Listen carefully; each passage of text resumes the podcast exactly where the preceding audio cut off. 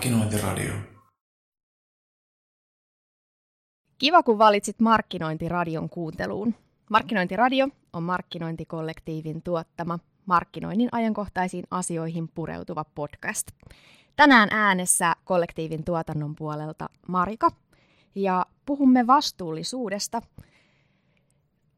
Kun mä tiedän, ketä meillä on tänään vieraana, niin mä uskaltaisin väittää, että me tullaan tänään pääsemään vastuullisuusteemassa vähän pintaa syvemmälle. Tänään teemasta kanssani keskustelemassa Mindremindista Johanna Huhtariihi ja Kodin Kuvalehdestä päätoimittaja Minna McGill. Mä haluaisin antaa teille, naiset, oman äänen esitellä itsenne. Haluuko Johanna aloittaa? Joo, mä voin vaikka aloittaa. Tosissaan mä oon Johanna Huhtariihi ja tällä hetkellä yrittäjänä. Mun yrityksen nimi on maitrimind.fi, jos joku haluaa mennä katsoa, että mitä mä teen siellä. Ja Mä oon ollut nyt yrittäjä vähän reilu kaksi vuotta ja sitä ennen mä oon ollut 20 vuotta mediassa töissä. Ja tämä mun tavallaan, mitä mä tällä hetkellä teen. Mennään kohta vähän syvemmälle siihen, että mitä sä teet ja sulla on aikamoinen yrittämisen aloitustarina myös, joka halutaan jakaa kuulijoille, mutta Minna, miten sä esittelisit itsesi kuuntelijoille? Kiitos, että saan olla täällä. Olen siis Minna Mäkkilkodin kuvalehden päätoimittaja ja Mä aina sanon, että mä rakastan aikkareita. Mä oon tehnyt urani aikkauslehdissä, aloittanut nuorena tyttönä me naisten toimittajana ja sitten siirtynyt vauvan ja meidän perheen kautta kodin kuvalehteen. Mä rakastan katsoa sitä, miten me isot, isossa kuvassa voidaan, me suomalaiset, mitkä on meidän tarpeet, mitkä on meidän toiveet, mitkä on meidän pelot ja unelmat. Hienot esittelyt. Ja nämä oikeastaan vie meidät jo saman tien kohti meidän päivän teemaa, me haluttaisiin vähän herätellä teidän kanssa kuulijoita ajattelemaan, että mitä me kaikki voidaan tehdä, kun teemana on vastuullisuus. Ja ajatus siitä, että mitä me voidaan tehdä. Toki markkinoijina, koska tämä on markkinoijien ammattiohjelma, mutta me markkinoinnin alan ihmiset, niin me ollaan myös tärkeitä kuluttajia ja me voidaan tehdä ihan kuluttajinakin arvokkaita päätöksiä meidän arjessa. Yksi arvokas päätös, minkä Johanna sä oot tehnyt, niin muutama vuosi sitten ryhdyit yrittäjäksi ja siihen liittyy aika jännäkin tarina. Haluatko jakaa sun yrityksen alkutaipaleen tarinaa kuulijoille? Joo, se oikeastaan alkoi siitä, että, että mä olin jo pidempään miettinyt sitä, että, että mä halusin tehdä nyt jotain. Mä olen aina tehnyt todella paljon vapaaehtoistyötä ja se on mulle hirveän tärkeä asia. Ja pakko sanoa, että nyt uusin on se, että mä menin Helsinki Missioon tämmöisen vapaaehtoiskoulutukseen ja nyt mä oon tämmöinen perhekaveri tuolla lasten uudessa, tai siis Hussin uudessa lastensairaalassa. Ja se on, se on vaan niin kuin semmoinen, että, että mä niin kuin koen, että kun mulla on aikaa ja mulla on mahdollisuus, niin mä haluan jollain tapaa jeesata sitten semmoisia, jotka vois sitä apua tarvita. Et siitä se oikeastaan niin kuin kimpos. Ja sitten äh, mediamyynnissä oli semmoinen äh, niin kuin tavallaan onnellinen asema olla, että tapas monia eri yrityksiä monelta eri toimialalta. Ja oikeastaan niin kuin, sit puhuttiin paljon just arvoista ja miten tämä maailma on muuttunut ja, ja tota, mikä on niin kuin mennyt parempaan suuntaan, mikä ei ole ehkä mennyt niin hyvään suuntaan. Ja sitten sieltä mut tuli tavallaan semmoinen, kun jossain kohtaa aina puhuttiin siitä arvoristiriidasta – niin mä mietin, että voisiko tässä olla nyt tavallaan sellainen liikeidea sit mulle, että pystyisikö me jollain tapaa niin kuin yhdistää sitä, sitä niin kuin halu auttaa, mutta sitten toisaalta myös se ymmärrys siitä liike-elämästä, että pystyisikö siihen sitten tavallaan niin kuin kutoa jonkun tämmöisen niin kuin verkon ja, ja tota noin, niin saamaan jopa siitä jopa vähän elantoakin. Ja sitten mä päätin, että mä lähden yrittää yrittäjä yrittää, vaikka mä inhokin sitä sanaa yrittää, niin kuin, että totta kai siellä tosissaan niin kuin ollaan, mutta se oli se niin kuin mun tarina tässä. Liiketoiminnan muutokset lähtee kuluttajista ja toi on mun mielestä hyvä havainto, henkilökohtainen havainto siihen, että sä oot nähnyt asioita, mihin sä haluat tehdä muutosta ja vähän suuremmassa mittakaavassa. Miten sun yritysidea otettiin vastaan? Siis puolet varmaan niin kuin ystävistä onnitteli. Onnitteli, niin kuin, että vau, että mahtavaa, ihanaa meitä tekemään niin tämmöistä, mitä sä oot niin kuin, tavallaan aina kuitenkin elänyt ja mistä sä oot paljon just vauhkonutkin varmaan muomille ystäville. Osa, sitten mä luulen, että se toinen puoli oli vähän niin kuin, että, että miten sä niin kuin ihan oikeasti nyt sit rupeat tekemään. Että et oli se kuitenkin aika uutta. Ja, ja tota, mä kävin Espoon yritysneuvojalla niin kuin sparraamassa mun liikeideaa, niin kyllä hänkin oli, niin kuin, että eihän ole ikinä tämmöistä liikeideaa oikeasti koskaan niin kuin lukenut ja, ja, ja toivotti onnea menestystä tietenkin siihen ja, ja sanoi, että et, et kun mä sitten kysyin, että onko tämä niin hyvä vai huono asia, että sä et ole aikaisempaa tämmöistä lukenut, niin hän sanoi, että hänen mielestään hyvä asia, koska sitten taas niin kuin esimerkiksi konsultteja valmentajia tänä päivänä tulee tosi paljon, joka tarkoittaa sitä, että sitten markkinoilla tietenkin se kilpailutilanne on myös niin kuin huomattavasti kovempi. Summaaks mä oikein ajatuksen, että mä miellän, että sä tuot ihmisiä yhteen ja autat kaivamaan yrityksiltä sitä missiota, miksi heidän myös kannattaa lähteä tekemään hyvää ja se on myös osaltaan yksi syy, minkä takia te olette ammatillisessa mielessä Minnan kanssa törmänneet ja tehneet yhteistä projektia. Itse asiassa Amexin myyntimarkkinointijohtaja tota, Jutta Vatanen antoi mulle musta todella hyvän tittelin törmäyttäjä. Ja totta se on, niin kuin, eli tavallaan se, että mähän yritän miettiä sit tavallaan sille yritykselle, että mikä olisi se oikea tapa tehdä sitä hyvää, kun he on sitten sen päätöksen tehnyt, että ne haluaa jollain tapaa osallistua tähän yhteiskunnalliseen niin kuin hyvä, tai siis yhteiskunnan niin kuin parantamiseen, niin musta se törmäyttäjä on oikeasti aika hyvä sana. Hyvän törmäyttäjä. Hyvän törmäyttäjä kuulostaa vielä paremmalta. Uusi titteli luotiin jo tässä kohti. Minna, sä, sulla on aikamoinen aitiopaikka olla silminä ja korvina kuuntelemassa, että mitä tämän päivän kuluttaja ajattelee vastuullisuudesta – Johanna nosti tuossa esille sanan arvoristiriita. Niin näetkö sä sun arjessa, kun sä kuuntelet kodinkuvalehden lukijoita, että onko arvoristiriita siellä läsnä? Jossain vaiheessa tässä vuosien mittaan, mä oon tehnyt siis aikakauslehtiä vuodesta 1995, huomasin, että, että meille ei enää riitä ne perinteiset tarinat tai perinteiset jutut, että on tapahtunut jotain ja kuluttajat ja lukijat haluaa syvempiä kokemuksia, syvempiä tarinoita, syvempiä merkityksiä. Ja mä näin, että aikakauslehdistö voi toimia silloin tämmöisenä niin kuin perspektiivimediana, että me tarvitaan herättämään ihmisiä ja näkemään niin kuin hyvä osaisuus, joka meissä on. Ja mä uskon, että aika moni meidän lukijoista tarvitsee sitä herättelyä ja sitä herkistymistä ja silloin niin kuin tarinan ja tiettyjen tarinoiden kautta me voidaan sitä tehdä. Et, et kyllä se, mä en tiedä mitä tarkoitat ihan siellä arvoristiriidalla, mä uskon, että moni niin kuin ymmärtää sen, että ne kaipaa jotain syvempää ja tärkeämpää ja, ne, ja meidän lukijat huutaa, että kertokaa ne ihan oikeasti tärkeät tarinat tässä ajassa.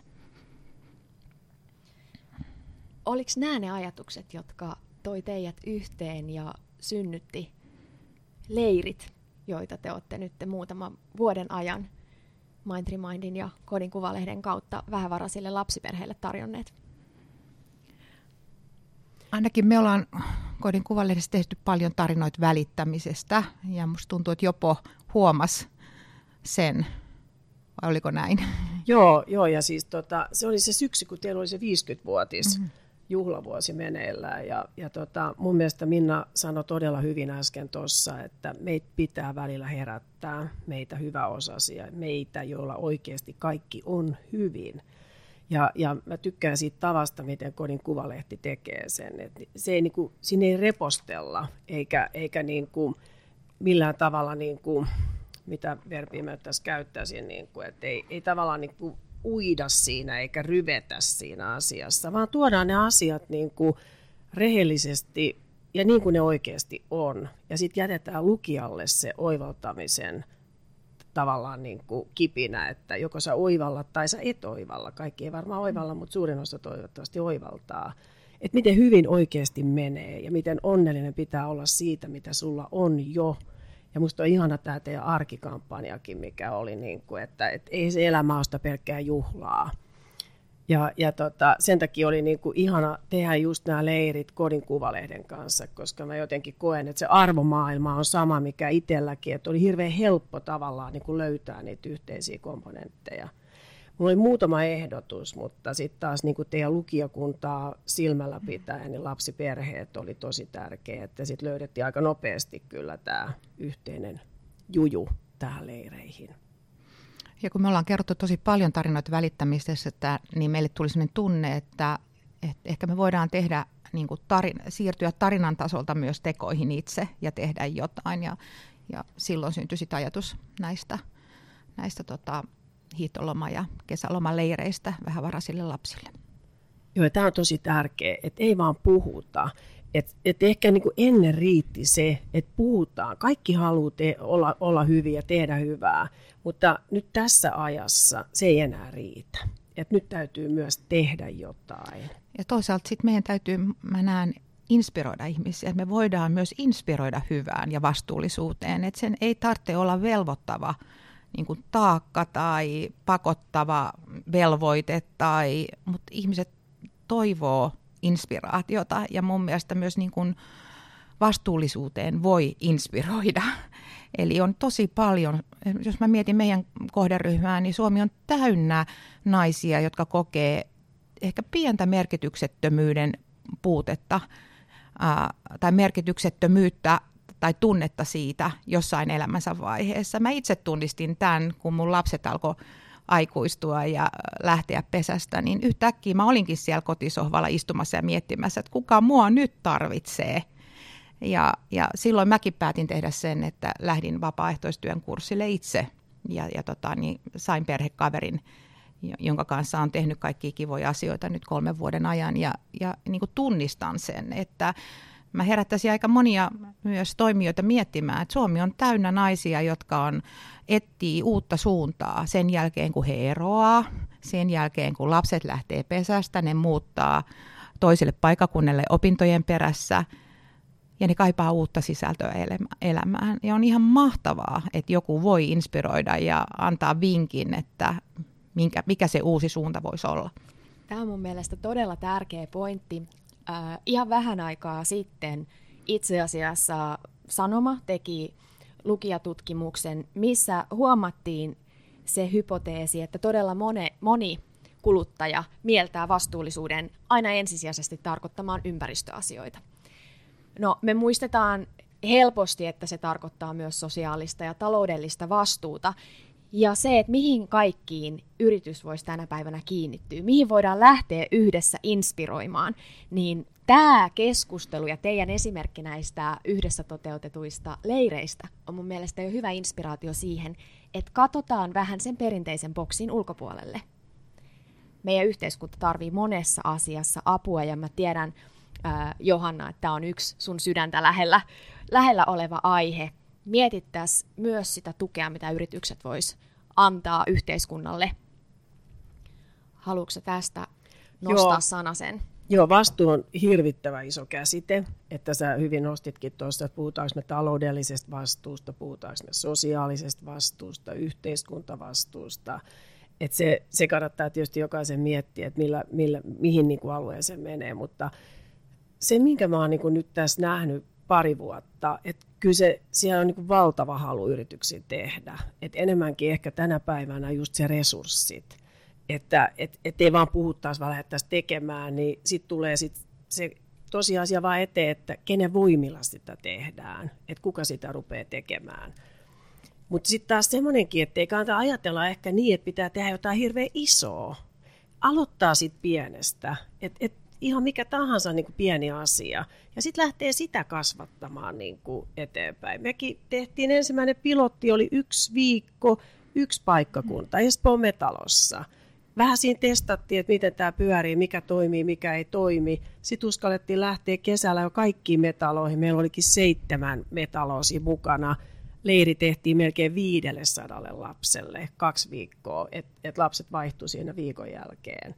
Et aloittaa pienestä, mutta tärkeää on se, että uskaltaa lähteä kokeilemaan. Ja jos se ei nyt ensimmäinen juttu onnistu, ei mitään, otetaan seuraavasta kiinni se, mitä siinä niin kuin yritykset voittaa sitten taas niin kuin mun mielestä, niin, niin kyllä se luo semmoista niin kuin sitoutumista niin kuin henkilöstölle, että kun tehdään jotain muutakin kuin pelkkää tulosta. Ja nyt mä en niin puhu sen tuloksen tekemistä vastaan, koska sitä yrityksien pitää tehdä. Et jos ei tehdä tulosta, niin ei voi tehdä mitään muutakaan hyvää. Että, et ne ei ole niin millään tasolla poissulkevia, päinvastoin. Osittain mä näkisin, että tämä aloittaminen meidän suomalaisten mentaliteetissa myös menee tähän kategoriaan, että kaikki pitää hautoa ensin valmiiksi ja sitten tullaan ulos. Me halutaan markkinointikollektiivissa tässä vastuullisuusteemassa tukea myös markkinoijia keskinäiseen solidaarisuuteen. Aatellen oikeastaan sitä, että tuettaisiin niitä tahoja ja niitä henkilöitä, jotka on lähtenyt näitä teemoja nostamaan esille. Juhlittaisiin sitä, että pienelläkin voidaan jo tehdä valtavia vaikutuksia, eikä kaivelta siitä ympäristöstä, että hei, teillä on vielä tämä ja tämä juttu tekemättä. Ja tämä olisi ehkä semmoinen, mihin näkisin, että voitaisiin niinku isommin lähteä toivomaan yhteisiä toimenpiteitä. Voisin kuvitella, että tämä resonoisi myös, niinku, jos miettii isoa lukijamäärää, jota Kodin kuvalehdellä on. Sieltäkin lähtisi lukijat mielellään tukemaan hyvää tekeviä yrityksiä. Ehdottomasti, että se tarve siihen nimenomaan, mistä mä puhun tästä inspiraatiosta on. Ja tähän, mitä Jopo äsken mainitsi, niin tavallaan mä itse ajattelin sisällöntekijöinä, että miten tämä sisältöjen tarve on, me, on muuttunut viime vuosina. Et me esimerkiksi aikakauslehdissä on annettu todella paljon vinkkejä asiaa teemasta kuin teemasta, ja nyt meidän pitää karsia. Meidän pitää karsia ja vielä karsia ja vielä miettiä ja vielä miettiä ja antaa, että lukijathan pyytää meiltä aiheesta kuin aiheesta.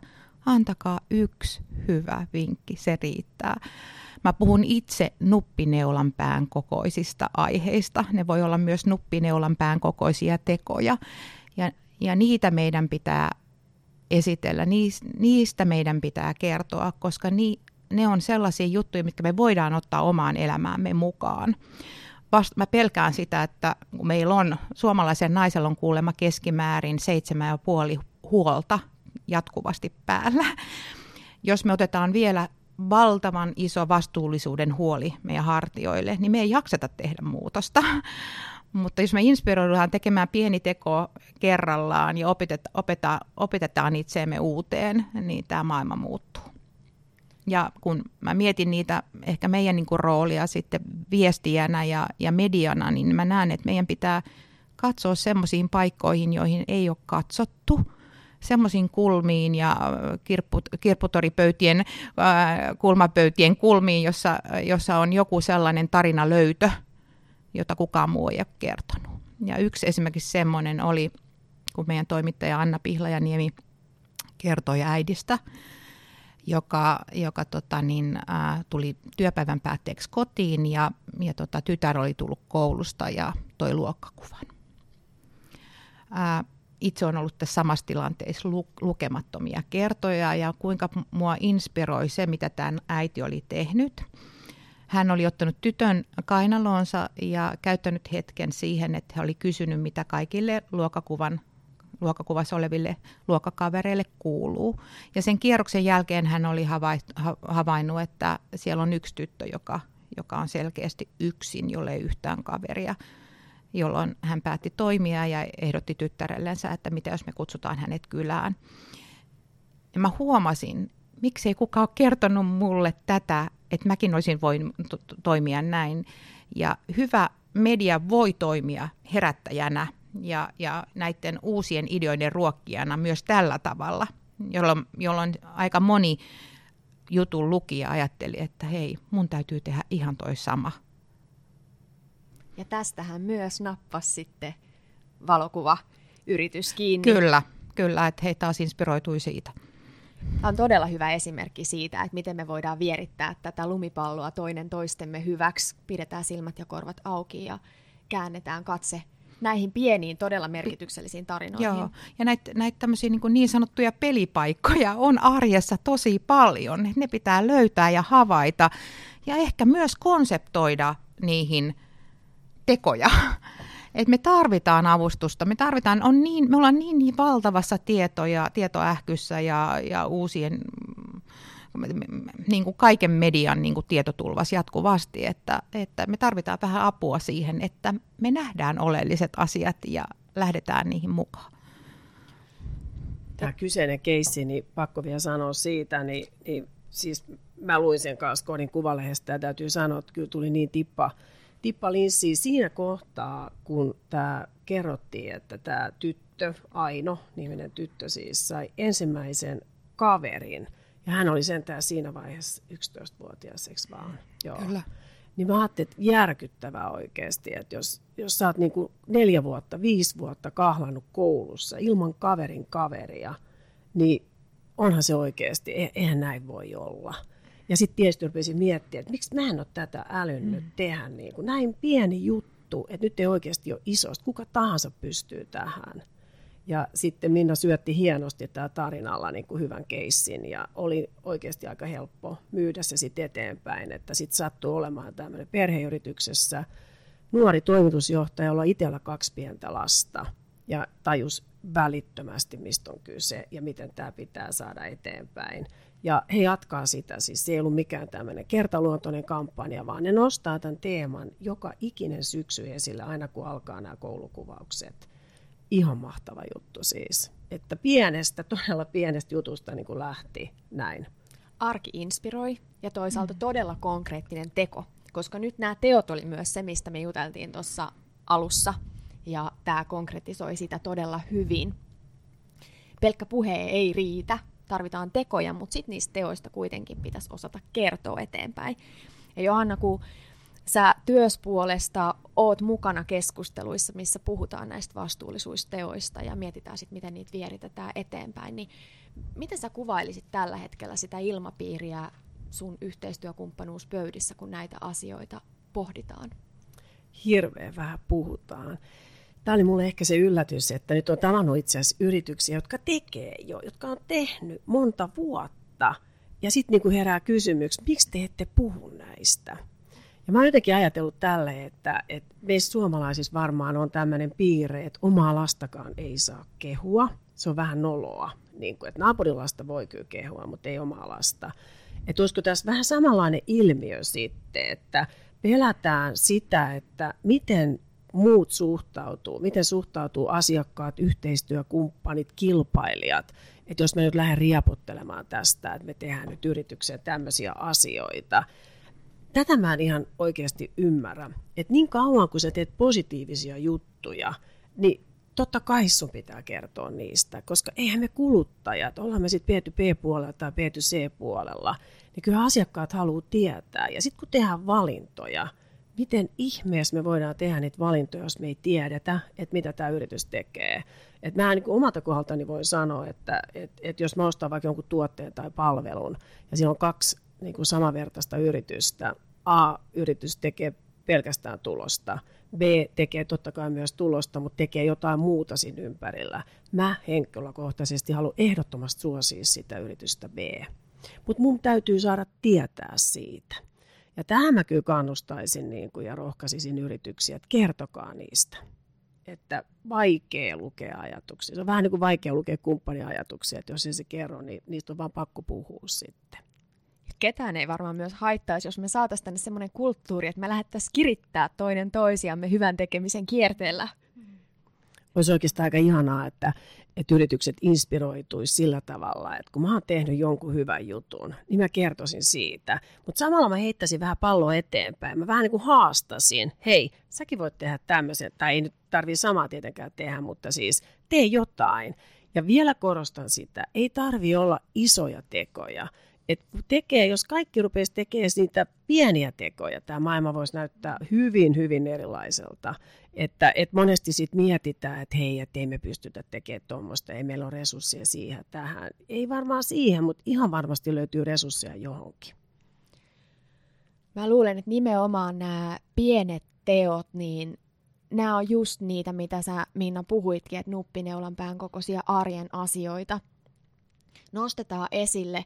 Tulisiko sulla mieleen muutama tarina viimeaikaisista lehdistä, mitkä on näkyvästi tuonut ihmisille tunteita pintaan. Ne voisi olla tässä nyt esimerkittämään just sitä, että kuinka arki vaikuttaa, mihin yritykset voisivat napata kiinni?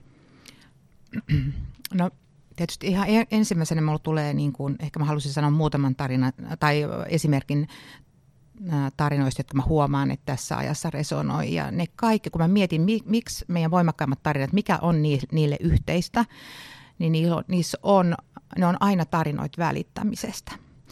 Ja sitten kun pohtii, että minkä takia me rakastetaan lukea tarinoita välittämisestä tässä ajassa, niin ei tarvitse katsoa kuin uusimpia tuloksia. Risk Monitor-tutkimuksen mukaan suomalaisten toisiksi suurin pelko on välinpitämättömyyden pelko. Eli tässä ajassa, jossa meillä ei ole varmuutta siitä, saadaanko me nämä turvarakenteet, turvaverkot säilymään ja pystytäänkö me pitämään huolta jokaisesta tämän kansakunnan jäsenestä, niin musta tuntuu se pelko liittyen vanhusten huoltoon ja siihen, että miten me ikäännytään ja kuka meistä pitää huolta, kun me niin kasvaa. Jolloin on aivan valtavan hienoa lukea tarinoita, joista välittyy se välittäminen. Ja Mä oon huomannut myös sen, että silloin kun me kerrotaan, kun tässä ajassahan me hirvittävän paljon myös niin kuin engageataan meidän lukijoita, pyydetään antamaan palautetta, osallistumaan, jakamaan kuvaa, jakamaan kertomus, tekemään sitä ja tätä. Sitten kun äh, on tarina äh, joka, tai juttu, joka koskettaa syvältä, niin se ei tarvitse kutsuhuutoja mihinkään. Tämmöinen esimerkki oli esimerkiksi äh, juttu vähävaraisista suomalaisista – jonka meidän toimittaja Anna teki muistaakseni toissa syksynä. Ja se oli hyvin perinteinen juttu viidestä erilailla ää, köyhyyteen vajonneesta suomalaisesta ja siitä arjen yksityiskohtien tasolla kerrottiin, mitä se köyhyys heille tarkoittaa. Mitä tapahtui? Siinä jutussa ei ollut mitään ää, käskyä toimia mitenkään ja silti meille alkoi tulla postia toimitukseen. Ja mä oon tehnyt tätä tuolla niin kuin sanoin 25 vuotta ja mä sain silloin ensimmäisen kerran työpaikalle kirjekuoren, jossa oli A4 ja 150 euroa riihikuivaa rahaa. Ja lukija, joka ei halunnut nimeänsä julkisuuteen, ei kertonut siis kuka on, mutta oli lukenut jutun hyvin, hyvin tarkkaan ja oli vaikuttunut siitä niin paljon, että oli kirjoittanut sen A4 täyteen meille ohjeita, miten hän toivoo, että tämä 150 euroa jaetaan näiden kuuden eri haastateltavan kesken. Ja hän kertoi siis lopussa, että hän ei ole rikas, mutta ei niin köyhä, ettei voisi vois, tota niin, auttaa ja halusi ehdottomasti tämän tehdä.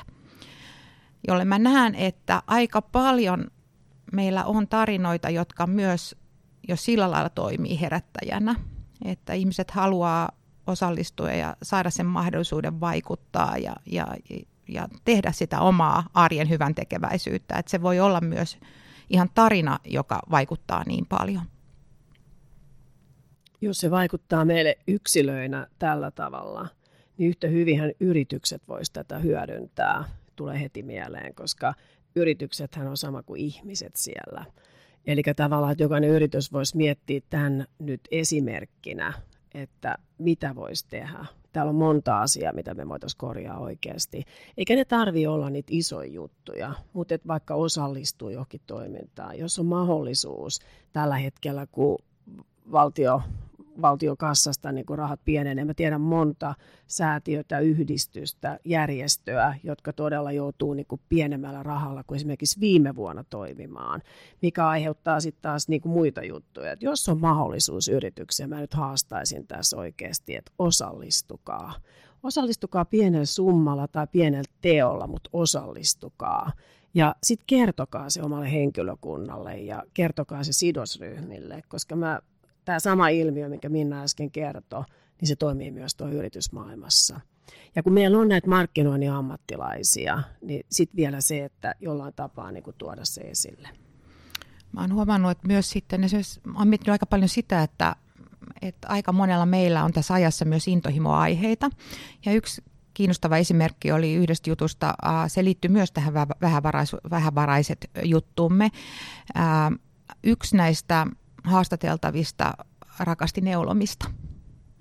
Ja, ja kertoi, että neuloo aina kun voi, mutta tietenkin sitten elämäntilanteesta johtuen niin, niin tota, ää, ei voi aina ostaa itse niitä lankoja, jolloin, jolloin tota, aika moni meidän lukija, joka rakastaa neulomista, niin halusi lahjoittaa niitä nurkassa olevia lankoja, jotka on jäänyt tekemättä tai niistä ne on jäänyt kutomatta, niin eh, tälle meidän haastateltavalle. Ja musta jotenkin täh, tässä on joku hieno ajatus, kun mä ajattelen, että ajatelkaa kuinka monta arjen intohimoa, eri alojen intohimoja, on ne sitten puutarhanhoito tai, tai miniatyyrikasvit tai jättiläiskurpitsat tai valkoiset kukat tai villasukat tai mikä tahansa äh, leipomiseen liittyvä intohimoaihe, niin myös näiden intohimoaiheiden kanavoiminen johonkin hyvään, että ihmiset pääsisivät toteuttaa intohimoaihettansa ja sitten vielä valjastaa se jonkun hyvän. On se sitten, että viedään vanhain kotiin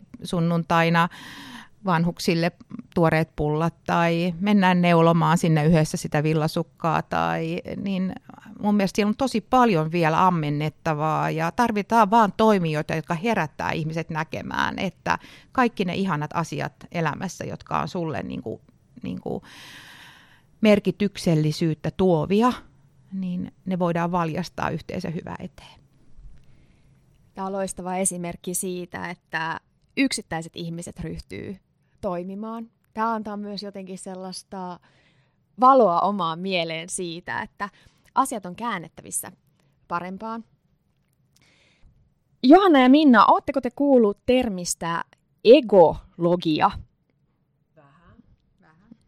No, jos mä oon ymmärtänyt termin oikein, niin pohditaan ekologisuuden vaikutuksia versus sitten omat tarpeet ja toiveet kuluttaa, ja nämä asiat ei välttämättä aina kohtaa, joten omien tarpeiden ja toisaalta sitten ekologisen näkökulman välistä käppiä saatetaan yrittää täydentää jollain ajatuksilla, joista sä et välttämättä ole ensin ollut itse tietoinenkaan, mutta sit sä hakeudut niiden asioiden pariin, jotta sä saat itsellesi perusteluita esimerkiksi jonkun asian kuluttamiseen ehkä se vähän menee myös tähän arvoristiriita-keskusteluun, mistä aikaisemmin puhuttiin.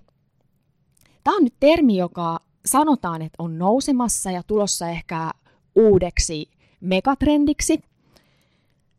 Tuleeko teillä, kun te seuraatte yrityskeskusteluita, lukijoiden mielipiteitä, näkemyksiä, niin tähän termiin liittyen jotain havaintoja mieleen jo tässä vaiheessa? Mulla ei tule mitään semmoista yksittäistä, yksittäistä yritystä mieleen, mutta mä tunnistan semmoisen niin itsessänikin, että et, et tavallaan se vaade, että pitäisi olla niin kuin elää ja ajatella niin kuin mahdollisimman niin kuin ekologisesti ja aina hirveän vastuullisesti ja ottaa kaikista asioista selvää, niin se on aika, se on aika kova tänä päivänä. Ja sitten pelkää niin kuin välillä, että teekö mä nyt oikeat ratkaisuja, että oliko tämä nyt kuitenkin semmoinen hyvä ostos tai hyvä asia, minkä mä tein. Et, et sillä tavalla niin kuin tunnistan sen. Ehkä mä niin näen, että kun mä itse puhun sitä, että mitkä niin isossa kuvassa, mikä meitä suomalaisia vaivaa, niin mä sanon, että se on suorittaminen ja vertailu, koska tämä aika ruokkii näitä kahta asiaa. Niin mun mielestä tästä vastuullisuudesta ja siitä oikeaoppisesta toteuttamisesta voi tulla yksi iso lisävaade meille, joka väsyttää ja kuluttaa ja vie meidän energiaa, jolloin me emme pysty tekemään niitä muutoksia, jotka meidän ehkä pitäisi tehdä. Ja sen takia mä olisin hirveän tarkkana, ehkä, että ainakin itse mietin sitä, että oman median kautta, että miten sitä voi ruokkia sillä lailla, että siitä ei tule sellainen, kun monesta asiasta voisi, mä puhun tai sanon yleensä, että voi tulla niin kuin märkärätti lukijalle, että se, se, ähm, se herättää enemmän kysymyksiä ja riittämättömyyden tunteet. Me ollaan aivan liian paljon tunnetta jo riittämättömyyden tunnetta meidän arjessa. Me ei tarvitse yhtään, mä toivon, että me ei jouduta kokemaan tästä riittämättömyyden tunnetta. Ja silloin mun mielestä just se annostelu ja se, että millä tavalla asioista kerrotaan, miten in, ihmisiä inspiroidaan ja innostetaan, niin tulee entistä tärkeämpään rooliin. Niin, ettei se mene semmoiseksi syyllistämiseksi. Mm. Mutta ehkä sitten semmoinen niinku tietty yhteisöllisyys nousee. Että mä jotenkin näen, niin mä en tiedä liittyykö se nyt just tähän asiaan, mutta mä luin esimerkiksi tämmöisen jutun, että Keskun entinen pääkonttori tuossa Katajanokalla ja sinne on tehty nyt tämmöisiä miniyksiöitä. Ja sulla ei olekaan enää niin kuin kaikki fasiliteetit siellä miniyksiössä, vaan osa tulee sitten tämmöisiin niin kuin yhteisiin tiloihin. Ja siinä oli eri ikäisiä, eri elämäntilanteessa asuvia ihmisiä, jotka just sanoivat, että on ihanaa tehdä vaikka brunssia yhdessä tai, tai tota, opetella tekemään tiettyjä asioita yhdessä. Niin mä luulen, että tämä voisi olla semmoinen, että tietyn henkiset ihmiset niin kuin lyöttäytyy automaattisesti tai automaattisesti automaattisesti, mutta lyöttäytyy yhteen ja haluaa sitä kautta vahvistaa sitä omaa toivetta ehkä niin kuin siitä elämäntavasta. Esimerkiksi kuulin, että kauppakeskus Redissä, niin se, niiden supermarketissa myydään enemmän jo kauramaitoa kuin tavallista maitoa. Tämä on niin kuin ainut kauppa koko Suomessa, missä näin on, johtuen siitä, että se ympäristö siinä, Kallio, Vallila, tämän tyyppiset, että sinne hakeutuu tietyn henkistä ihmistä. Sä haluat olla niin kuin omies, läs, omies luona niin sanotusti. Mutta siis joo, se vastuullisuus tuo myös paljon semmoista taakkaa ja, ja semmoista huonoa omatuntoa. Ja mä ihan samaa mieltä kuin Minna, että meillä on jo nyt aika paljon, että sä vertaat, että onko sä nyt tarpeeksi hyvä äitinä ja vaimona ja, ja niin kuin lapsena, ties missä roolissa, niin kuin, että sitä ei kyllä enää tarvita. Että se pitäisi enemmänkin olla semmoinen, että jokainen tekee sen, mihin pystyy. Ja ei voi vaatia kaikilta samaa, ihan jo pelkästään niin kuin sosioekonomisista syistä. Että jos sä oot siinä onnellisessa asemassa, että sä voit tehdä valintoja, niin sehän on hieno asia. Mutta sitten toisaalta ei pidä myöskään katsoa niin kuin pahasti ihmisiä, jotka ei pysty sitä tekemään syystä tai toisesta. Ei, koska sä et tiedä sitä tilannetta, mikä, mikä siellä on menossa. Just näin.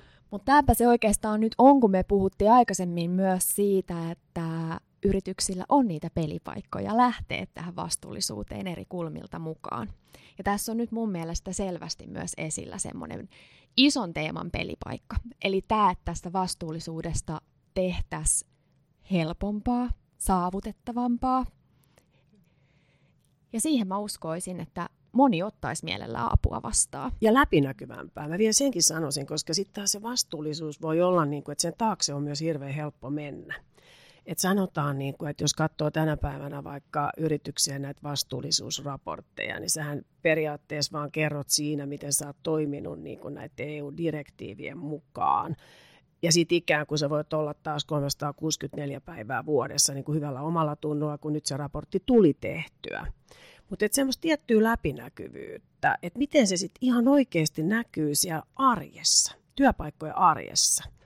Että, ja se on sitten kuitenkin se, mitä sitä niin kuin henkilökuntaa kiinnostaa. Mikään ei oikeastaan niin inhottavaa tai ärsyttävää kuin on hienot juhlapuheet ja sitten kun palataan maanantaina taas perjantaina yritysjuhlien jälkeen, palataan siihen arkeen ja sitten jokainen huomaa sen, että no okei, okay, tässä tämä nyt sitten oli. Että semmoinen tietty läpinäkyvyys. Tehdään mieluummin, vielä kerran korostan, tehdään mieluummin vähemmän, mutta tehdään se sitten niin kuin perin juuri myöten niin kuin oikein, eikä, eikä niin kuin kuoruteta sitä millään, mutta ei myöskään vähätellä sitä. Mä itse näen kanssa, että kun mä itse mietin, että mä oon tullut ähm, toimittajaksi, ehkä osittain niin kuin aika moni on varmaan tullut, että halunnut jossain määrin muuttaa maailmaa.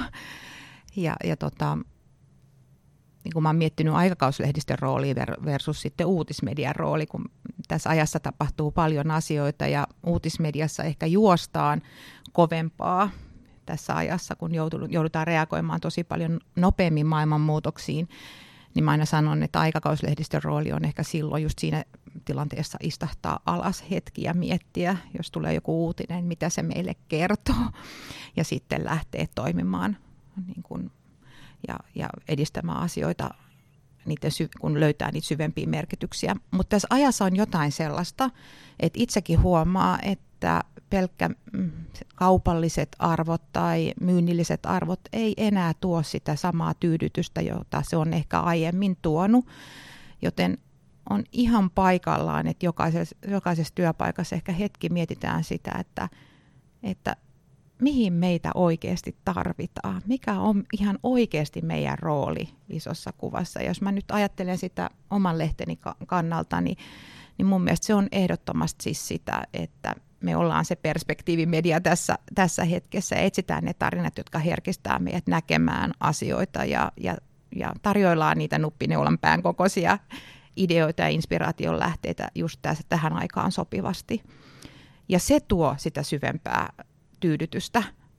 Ja, ja, tota, ja niin kuin sanoin, totta kai kaikki haluaa olla myös kaupallisesti ää, menesty, menestyviä. Se ei, se ei niin kuin poissulje sitä, mutta se pelkästään ei enää riitä meidän niin kuin edes työn sisällöksi. Tämä sopii mun mielestä loistavasti meille tähän loppukaneetiksi. Me ollaan puhuttu paljon inspiraatiosanasta ja toivottavasti ollaan pystytty tällä keskustelulla kuulijoita inspiroimaan. Mm. Ja nyt nappaan Minna tuosta sun äsken sanomasta sen ajatuksen, että nyt olisi oiva hetki istahtaa alas miettimään, että mitä jokainen omassa organisaatiossaan voisi tehdä tai mitä jokainen kuuntelija yksilönä voisi tehdä. Ainakin jotain pientä ja pitää huolta myös siitä omasta jaksamisestaan. Ei voi auttaa toisia, jos ei jaksa ensin itse. Kyllä. Kiitos todella paljon mielenkiintoisesta keskustelusta, Johanna ja Minna. Jatketaan tämän aiheen parissa meidän omassa arjessa. Kiitos paljon. Kiitos paljon.